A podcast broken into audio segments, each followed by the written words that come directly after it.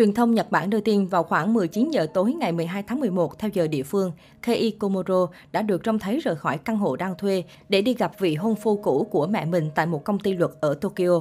Cuộc gặp gỡ diễn ra đột ngột khi Kei Komuro và Mako dự định sẽ cùng nhau đến Mỹ vào ngày 14 tháng 11 tới đây.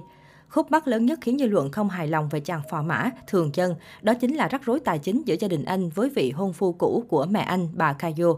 Do đó, cuộc gặp gỡ này chính là yếu tố cần thiết để vợ chồng cựu công chúa Nhật Bản có thể rời đi một cách bình yên, không tạo ra sóng gió nào nữa.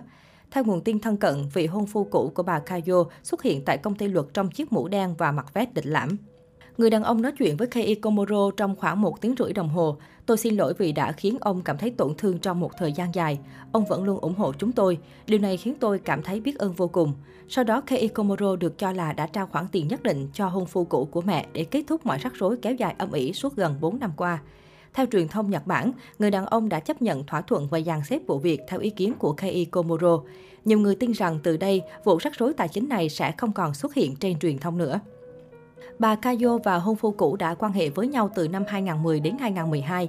Gia đình Komuro đã nhận được hơn 4 triệu yên, hơn 1,1 tỷ đồng từ người này để chi trả chi phí sinh hoạt thời gian đó. Sau khi Komuro và công chúa Mako đính hôn vào tháng 9 năm 2017, hôn phu cũ của bà Kayo tố mẹ con Komuro quyệt ông khoản tiền trên. Nhiều người dùng mạng bình luận rằng không biết Kei Komoro đã lấy tiền ở đâu để dàn xếp vụ việc kéo dài gần 4 năm qua. Họ nghi ngờ rằng phò mã thường dân sử dụng số tiền tiết kiệm của Mako để làm điều này vì vụ việc bất ngờ được giải quyết dứt điểm sau khi Kei Komoro kết hôn với cựu công chúa Nhật Bản. Đây chính là chi tiết khiến dư luận Nhật không hài lòng vì cho rằng phò mã thường dân đã lợi dụng Mako. Hiện các chi tiết về số tiền cụ thể và thủ tục thanh toán vẫn chưa được làm rõ. Theo truyền thông Nhật Bản, sau cuộc gặp mặt này, Kei Komuro rời khỏi công ty luật mà không trả lời bất kỳ câu hỏi nào của báo chí.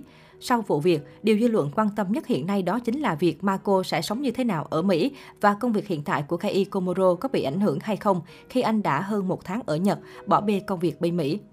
Bên cạnh đó, truyền thông Nhật Bản cũng đưa tin cựu công chúa Mako cùng chồng mới cưới Kei Komuro sẽ lên máy bay rời Nhật Bản sang New York, Mỹ vào ngày 14 tháng 11 tới đây. Kế hoạch sang Mỹ của cặp đôi đã thay đổi vào phút chót.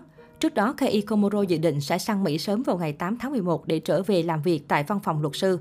Còn Marco thì ở lại Nhật Bản đến hết tháng 11 để mừng sinh nhật cha, cũng như ở bên gia đình khi ông ngoại vừa qua đời ngày 4 tháng 11. Tuy nhiên, sau khi cân nhắc lại, hai vợ chồng đã đưa ra quyết định cùng nhau bay sang Mỹ sớm để ổn định cuộc sống mới.